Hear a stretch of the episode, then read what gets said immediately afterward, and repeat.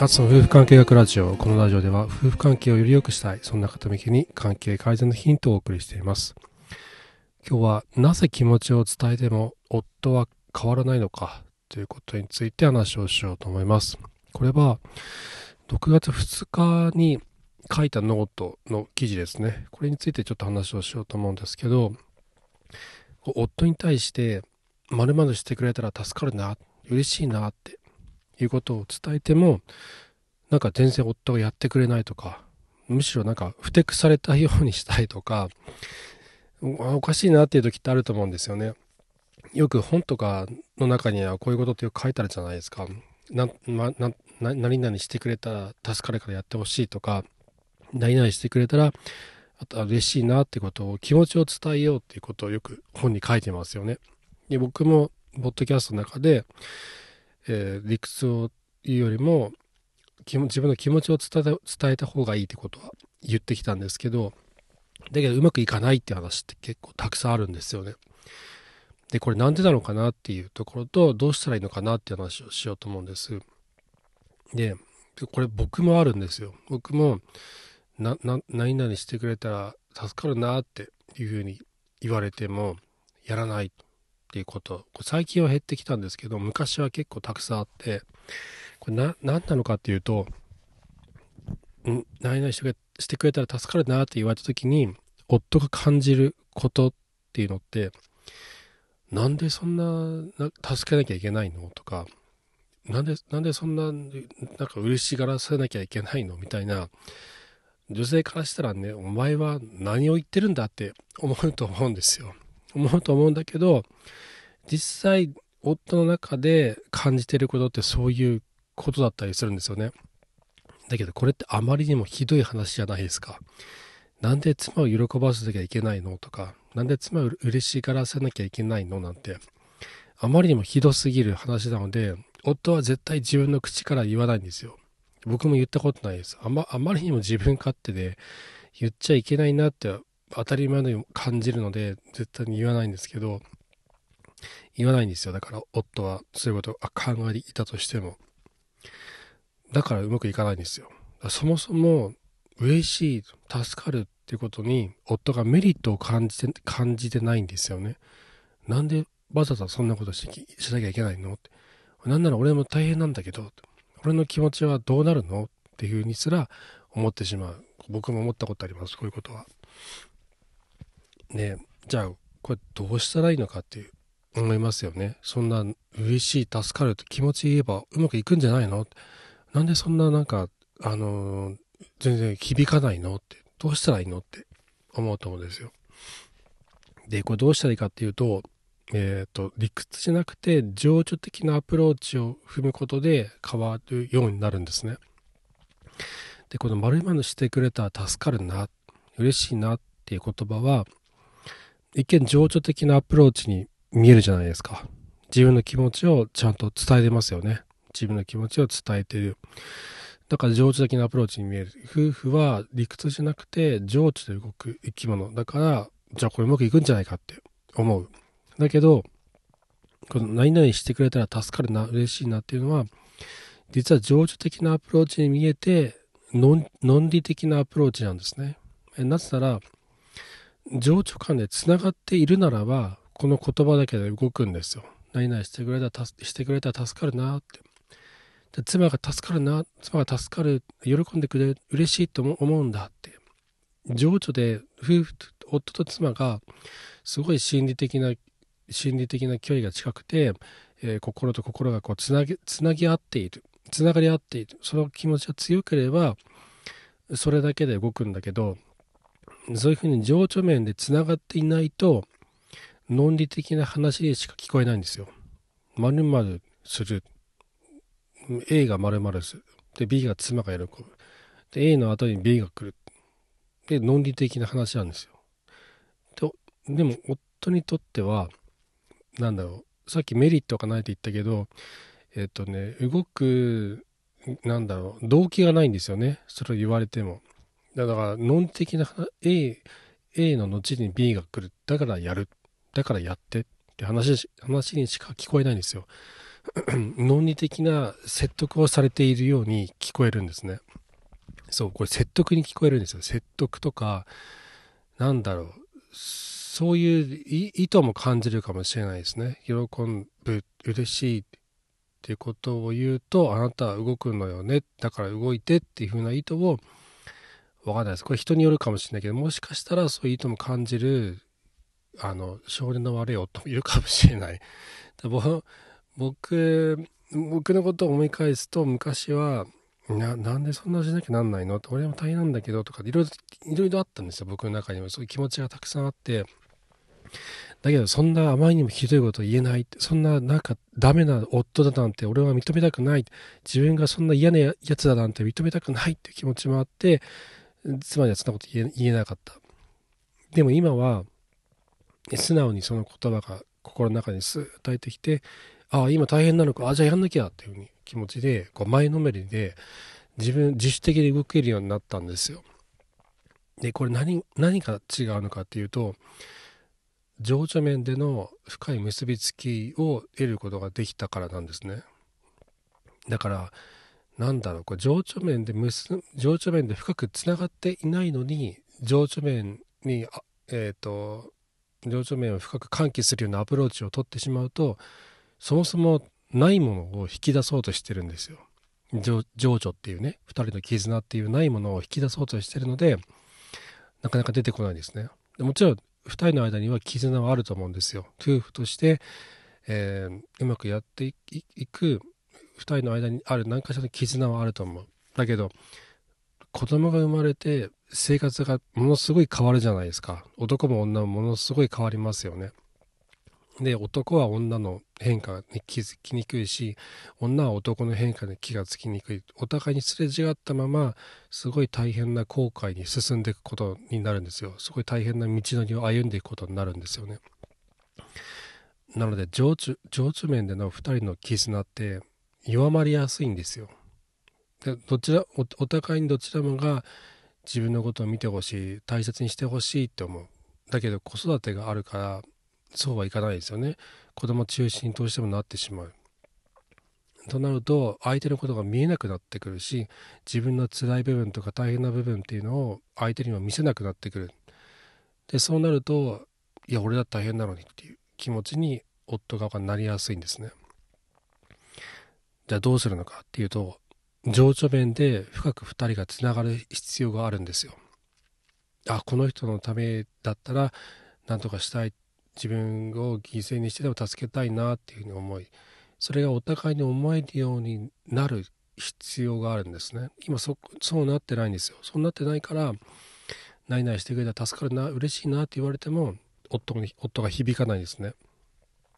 もしかしたら逆もそうかもしれない。夫が何々してくれたら助かるの嬉しいなと思って、そこでもし女性があ、じゃあ や, やるよって、やってあげるよって、あなたがそう嬉しいんだったらやってあげるよって思えるのであれば、あなたあなたから夫に対する情緒面での結びつきは強いんだと思うんです。だけど夫がそうじゃない、まいまいしてくれたら嬉しいな、助かるなって夫に言っても、夫がすぐに動かないであれば、夫から妻に対する情緒面の結びつきが弱い、もしくは弱まっているのかもしれない。これリトマス試験紙みたいなもんだと思うんですよね。何々してくれたら嬉しいな、助かるなっていう言葉って、それを言われて何も考えずに本能的に反射的に、あ、そっか、あ、やんなきゃって、やろう、やってあげるよっていうふうに思えれば結びつき強いし、なんかそうじゃなくて、なんか嫌そうにしてたりとか、なんかなんか文句ありそうだなっていう顔をしてたりとかする場合は、情緒面と結びつきが弱まってるだと思うんです。でこれどっちが悪いって話じゃないと思うんですよ。女が悪いとか男が悪いとかって話じゃなくて、どうしても子供が生まれると、自分たち今まで自分のことだけ考えてればよかった、自分と相手のことだけ考えてればよかった、だけどそうじゃない、もうもうラブラブしてる、もう進行期が終わってしまったと、もう子供のことを中心に考えていかなければいけない時期に入ってしまった、生活が一気に変わってしまうから、どうしてもそうなりやすいんだと思うんですよ。だこれはある意味しょうがないことだと思うんです。だここを乗り越えていく必要があるんですよね。じゃあどうすればいいのかっていうと、これ何度も言ってきたように、自分の心の中にある柔らかな気持ちを伝えることが一番効くんですよ。で、僕もそうだったんですね。で、僕もあれは何年、ま、何年前だろう、下の子がまだ生まれてなかったからな、ななねんまえかな、ななねんまえ、ろく、ななねんまえぐらいに僕社員旅行で沖縄に行ったんですよね。にはくかさんぱくかぐらいあって、で上の双子が多分いっさいかにさいぐらいの時で、僕もずっとなんだろう、どっかにその社員旅行行ったことなかったんですよ。僕今まで行ったことなくて、昔行ったのは呉服屋の時にいっかいだけ、あの雪の降り積もる中温泉宿に温泉宿にあのお店のね、あの女性たちと、女性っていうかもうろくじゅっさいとかですけど、ろくじゅうだいとかのお店の先輩方と一緒に泊まって、すごい一晩中お説教を、タバコの煙を吹きかけられながらお説教を食らった思い出しかないんで、社員旅行で行ってみなかったんですよ。どんなものなのかなと思って、あまりに僕浮かれすぎてて楽しすぎて、もう妻に連絡するの忘れちゃったんですよね、ふつかめぐらいに。でそしたら妻のインスタにね、子供の写真を彼女が毎日アップしてて、僕が出張中とかそれを 見, 見てるのを楽しみにしてたんで、それを妻は分かってたんで、インスタをブロックしたんですよ、僕の僕のことを。ですると妻のインスタが見れなくなってしまって、なんだこれ、何が起こってるんだと思って、やっと気がついたんですよ。やばい、あ、怒ってる、妻が怒ってると思って、すぐに電話したんですね。でそしたら妻が、あなた私何を考えてるか分かる、私は怒ってるんじゃないのよ、すごい寂しかったの、あなたが私たちのことを忘れて忘れてしまって、私たちが、私と子供たちが自分たちだけで取り残されたような気持ちになったの、この世界の中で取り残されたような気持ちになって、すごい寂しかったのってことを言ったんですね。こう電話で言ったのか帰ってきてから言ったのかちょっと定かではないんですけど、多分電話で言ったんだろうな、多分電話で言ったんですよ。でそれを聞いた日から僕のマインドがこうガチャって変わったんですよ。こう音を立ててガチャリってこう変わったのを感じたんですね、僕。あ、そうだったんだって思ったんですよ。寂しかったんだって。僕分かってなかったんですよ。怒ってるとしか思ってなかったんですよ。なんかこういうことがあると妻は怒るので、あ、また怒らしちゃったな、怒ってんだなと思って、あ、怒らせないようにしなきゃなって思ったんだけど、大きな勘違いだったんですよね。怒ってるんじゃなかったんです。怒ってるの前段階というか、その下には寂しかった。ふたりだけで取れ、子供たちと自分だけで取り残されてしまったような気持ちを感じる。体がギューってどんどんどんなんかしぼんでいって、プチンってこう弾け飛ぶような、心臓がギューってこう締め付けられて、もう息も怠惰になって、もうそのまま息を引き取ってしまうような、そんな寂しさとか辛さ、孤独感っていうのを妻は感じていたんですね。で僕はそれに全く気がついてなかったんですよ。でそれを言われた時にやっと気がついたんですよ。ああ、そうだったんだって、そういうふうに思ってたんだって、妻の気持ちをやっとそこで分かったんですね。これが僕にとってすごい大きな変化だったんですよね。でこれがこれが情緒面での結びつきを僕らが子供が生まれてから初めて得た体験だったんだと思うんですよ。まあ、僕から妻への情緒面の結びつきって話だと思うんですけど、妻から僕へはちょっとその時どうだったかは僕には分からないんですけど、でもそういうふうに取り残されたように感じるっていうのは、その頼りにしてたんですよね。頼りにしていて味方だと思ってた、自分のことを考えてくれていいと思ってたから、そう言ったんですよ。自分にとって大切な存在であるべきはず、自分にとって大切な存在であるべきっていうふうに僕のことを思ってくれていたんだろうなと思うんですよ。で僕はそう思ってなかったんですよね。やっぱ自分のことが一番で考えてたんだと思います。結局のところ双子の面倒はやってた方だと思うんですけど、自分妻の気持ち妻の情緒に関して、妻の気持ちについては僕は何も分かってなかったんだと思います。で、そう言われてやっと分かったんです。多分多くの人にとってこういった体験って必要になってくるんだと思うんですよ。もう子供が生まれた後はね、なかなか分からないから、何を考えてるのかな、何を感じてるかな、怒ってんだなとかしか思わないんです。だけどそうじゃなくて、情緒面と結びつきができるようになると、なんだろうか、冒頭に言ったような、何々してくれたら助かるな、嬉しいなっていう風な話、それを夫に言っても、なんで助けなきゃいけないのとか、なんで喜ばせなきゃいけないのっていう風には絶対思わないんですよ。なんでかって言ったら、情緒面で深い結びつきができているから、その土台があるから、その土台があるからそんな風には思わないんですよ。あ、なんとかしなきゃな、助けなきゃなっていう風に思ってくれるようになると思います。で、これね、すごい大事なことなんですよ。すごい大事なことなだけど難しいんですよ。これこれ言うのは簡単なんだけど、すごい難しくて、まずイライラしちゃうじゃないですか。夫に対して何か言おうとした時にね、なんかつい怒りの感情が先に出てきちゃうと思うんですよ。あと、冷静にじゃあ伝えなきゃと思ったら冷静になりすぎて情緒的な話ができなかったり、こういう時に私はすごく大変なの分かる、私はすごく大変なのよ、これこれこれこれこういうことがあって、だからあなたにこれやってほしいと思ってるのって、すごいなんか情緒的な話してるように見えて、すごい論理的なアプローチを取ってしまったりとかね、こういうことってたくさんあると思うんですよ。で、そこで自分に話しかけるかのように自分の心の中に降りていって、自分がどう感じていたのか、これポッドキャストによく出てくれてる臨床心理士さんの上田さんが言うんですけど、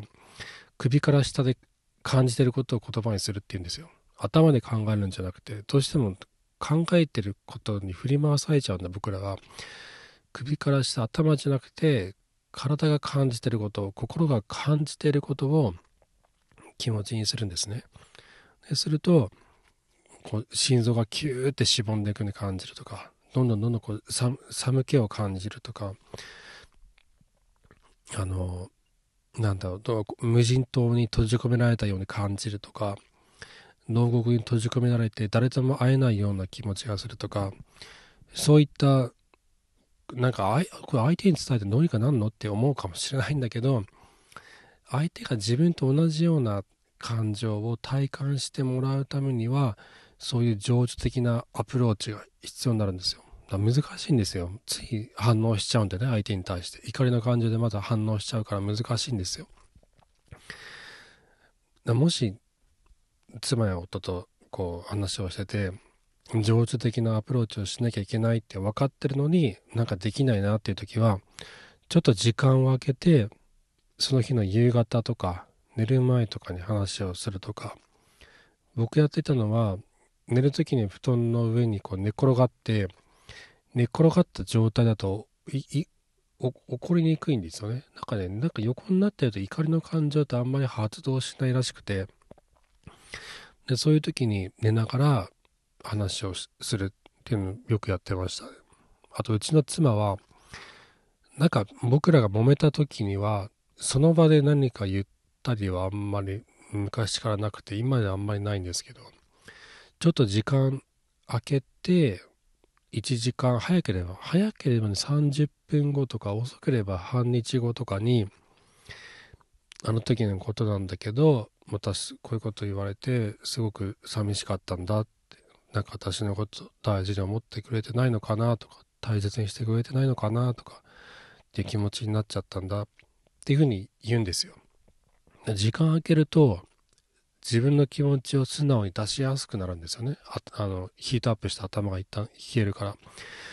あとね、これ上の子たちがいち、にさいぐらい、さんさいぐらいのところは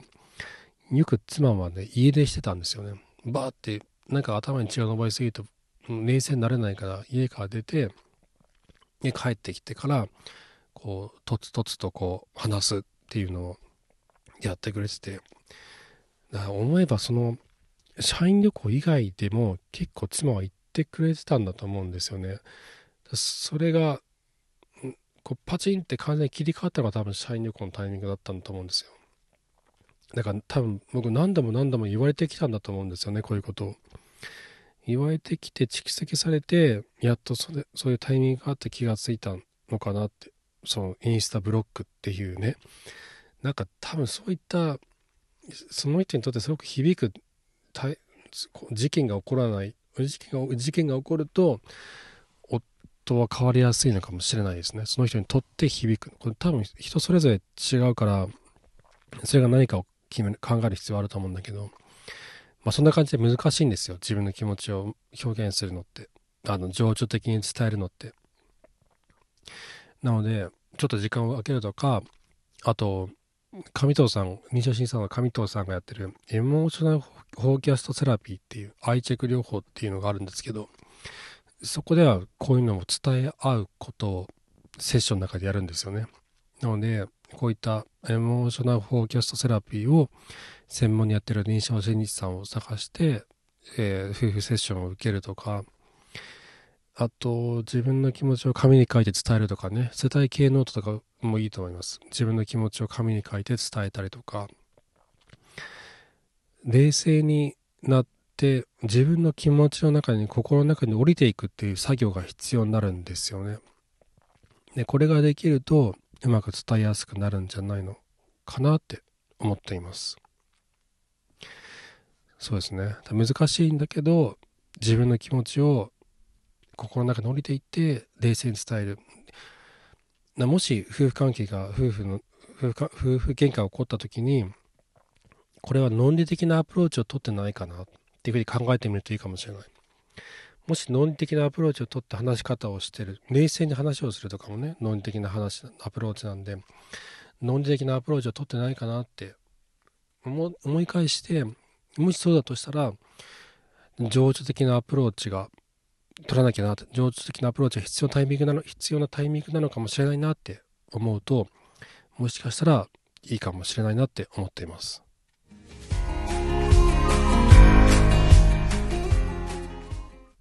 結構ね、難しい話だと思うんですけど、ちょっと考えてもらえたら嬉しいなって思っています。で、えっとですね、あの、以前いただいてたコメントのお返しできてないのがあったので、こちらをご紹介したいと思います。ありがとうございます。いただいたのは、ふりかけおにぎりさんですね。以前もいただきました。ありがとうございます。えー、今回取り、取り上げられた夫婦喧嘩についてです。女性側が男性側に小さな出来事を話せないパターンがあるということでしたが、同時に話してみたけど、受け取ってもらえなかったということの積み重ねで、飲み込むようになっている、なってしまう側面もあるのではと思います。小さな違和感の扱いに性差があれども、パートナーと困りごとを共有できないと信頼できない、親密に感じられない、セックスできないとなります。そうならないために、小さな違和感は大きくなる前に対処したいところですが、対等な関係でも注意していないと衝突しますよね。私も程よい話し方は模索中です。両者お互いに精神的にも向き合えていないと話し合いにならないので、番組を楽しみにしていますということで、えー、お便りいただきました。ありがとうございます。そうなんですよね。これ、これあの読ませていただいた時に気がついたんですけど、あ、確かにこれ書いて、僕あ書いノートにも書いてないし、話してもあんまりいないと思うんですよね。妻が夫に対して、えー、なかなか自分が思ってることを 話, 話せてないんじゃないかと、夫の心に届くように話してないんじゃないかって僕は話をしてて、で確かにあの夫が聞いてくれないとか、何度も言ったけど全然変わらなかった、話を全然受け止めてくれないっていう話をはすごいたくさん聞くんですよ。で確かにそういった側面はすごいあると思います。全然話を受け取ってくれないっていう側面がね。でこれ人によりけりなので本当に何とも言えないところなんだけど、えっといろんな、いろんな人の話を聞いてて思ったのが、あの私は 言, 言いました伝えましたっていう言うんだけど、夫にそれが伝わっていないっていうのは多分ふたつ理由があるなって僕思ってて、ひとつは今日話をしたえーと、親密性の土台ができていないっていうことで、なぜできていないのかというと、論理的なアプローチばかりで、気持ちを伝えるときにも論理的なアプローチ、論理的な伝え方をしちゃう。あの、いや、これなんであなたやんないの、これやってやってやってほしいんだけどって、あなた夫でしょって、やんなきゃダメでしょって、やってねって、こうなんだろう、怒るような説教をするようなモードで話をするのって論理的なアプローチなので、いや、それでやってくれる人はいいですよ。やってくれる人は妻に対して情緒的な親密性を感じてるんだと思うんですね。だけどそうじゃない、なんかそこが切れちゃってる場合って、いくら言ってもなんかうるせえなとか、まあ、俺だってやってんだよとか、でも俺で文句言えないじゃんというふうに思ってるケースが多いんですよね。なのでまず親密性の土台を作る必要があって、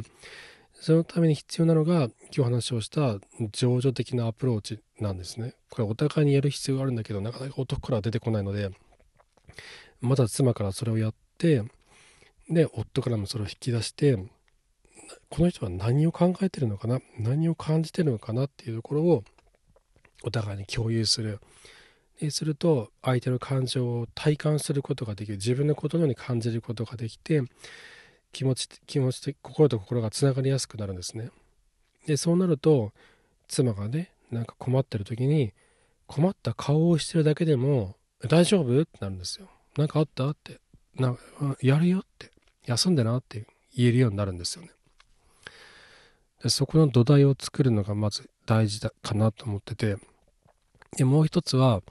そのそれぞれの人間に対して響くアプローチの仕方って多分あると思うんですよ。でこれはパートナー取材にっていうことでお話を以前聞かせていただいた回であったんですけど、夫に夫の心に響く話し方があって、例えば、えっと、仕事の話だったらすごく理解がしやすい。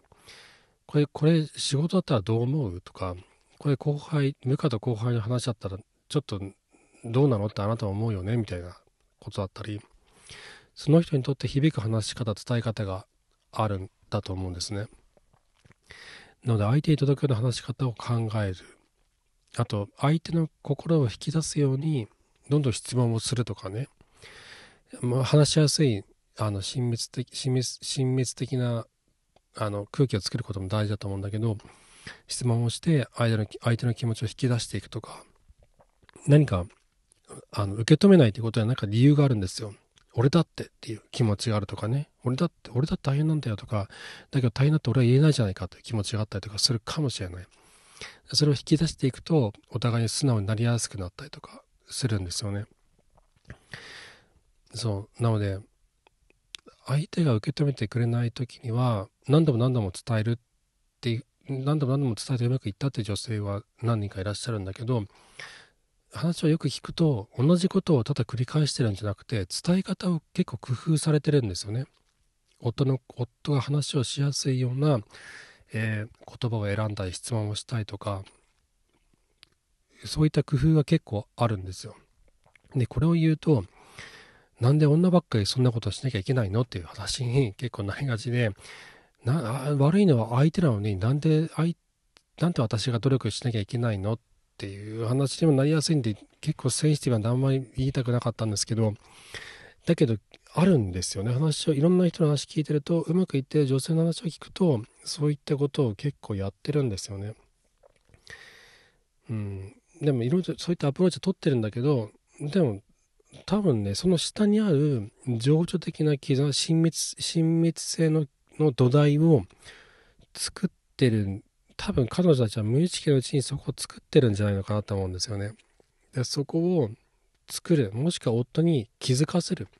妻に対して自分は親密性を感じてるようなことを気づかせるっていったアプローチ、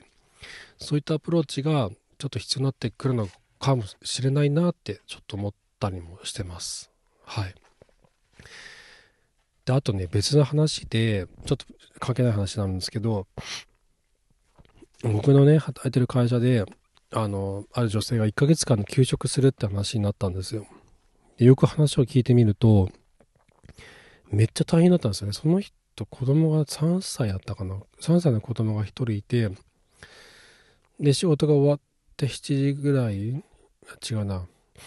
ろくじぐらいに保育園で子供迎えに行って、で家に帰ってきて、でじゅうじぐらいまで家のことやるんですよ。子供の寝かしつけ、ご飯食べさせたりとかもあるし、家事とかもあって、でじゅうじからいちじまで仕事をするんですって。でその後に多分ろくじとかに起きるんだと思うんですけど、7時, 7時とかかな分かんないけど起きると思うんですけど、その生活をもういちねん以上やってきたんですよ。普通にしんどいですよね。じゅうじからいちじまで仕事して、してまたそこに寝て、睡眠時間ご、ろくじかんでまた起きてって繰り返して、なのでだこう精神的にやられてしまって、僕の他の知り合いでもそうなんですけど、パニック障害になるですよねなっちゃうんですよ。パニック障害なのか他の呼び方があるのか他の症状なのかもしれないけど、朝起きたら光が眩しくて目を開けられないってなるんですよ。だから一日中シャカーテンを閉めて閉じこもっちゃうんですよ。家から出れなくなるんですよ。太陽の光がもう眩しくて、まだヒエーってなっちゃうから。で僕の別の知り合いの男性も働きすぎてそうなっちゃって、で病院に行ったらパニック障害だって言われて薬もらったんですけど、多分こういうのがね い, いろんなとこで起こってるんですよ。目に見えないところで。で働き方を変えようとしても、もうリモートワークの時代がもう終わっちゃってるんで、普通に会社に来いって話になる。でリモートワークだったら会社に貢献できるんだけど、まあ会社的にそれをもうやめちゃってるもんだから、えっとなんだろう、そう臨機応変な働き方ができなくなって病気になっちゃう、メンタルがやられちゃうっていうケースが多いんですよね。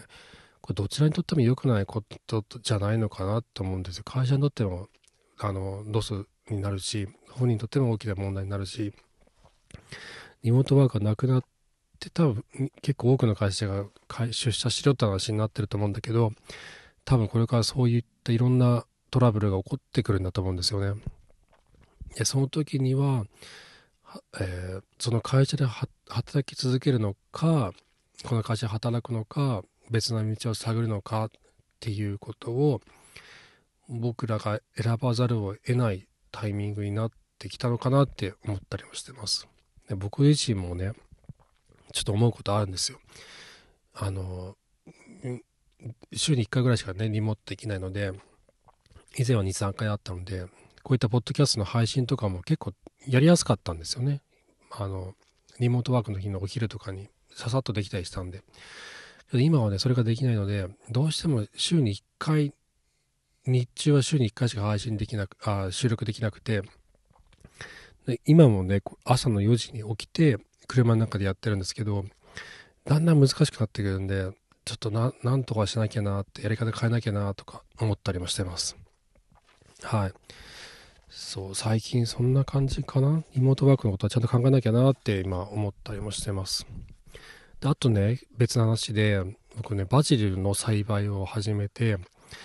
結構大きくなってきたんですよ。大きくなってきて、これのバジルソースを初めて収穫作って作ったんだけど、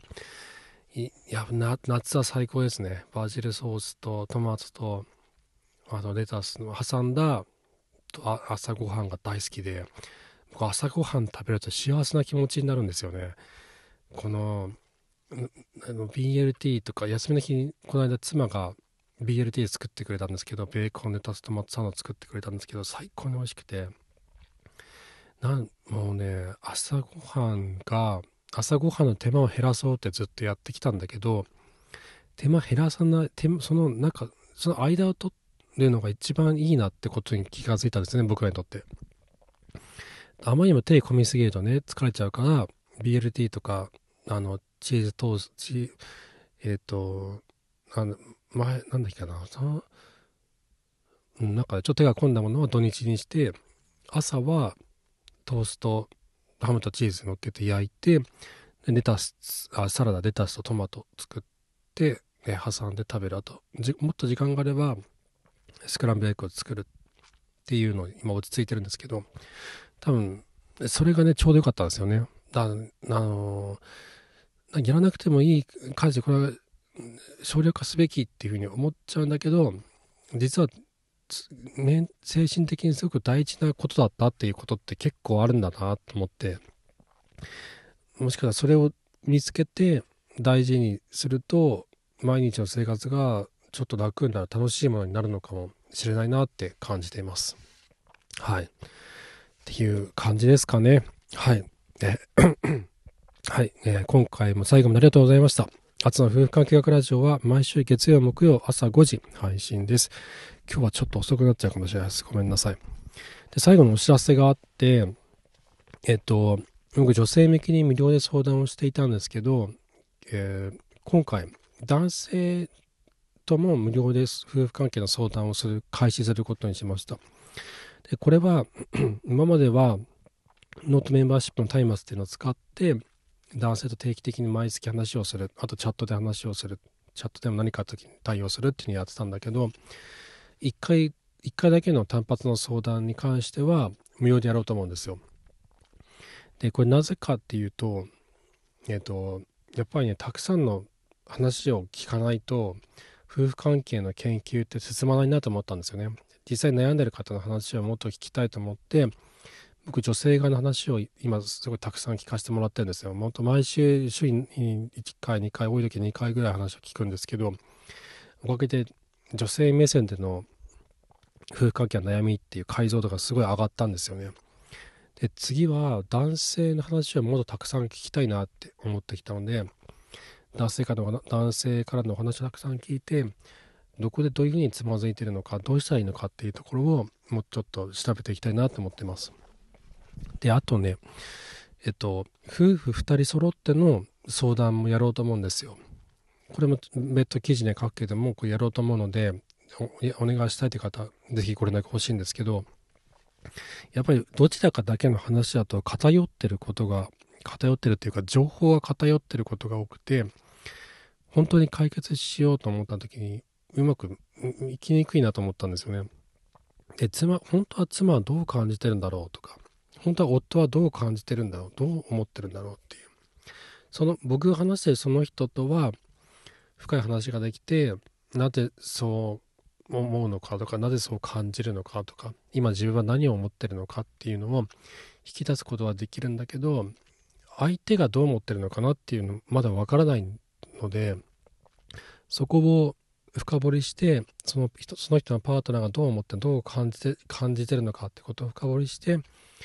じゃあそれを踏まえた上でふたりがどのようにするとうまくいきやすいのかっていう、多分それがそういった相談がしやすくなるなと思ったんですよね。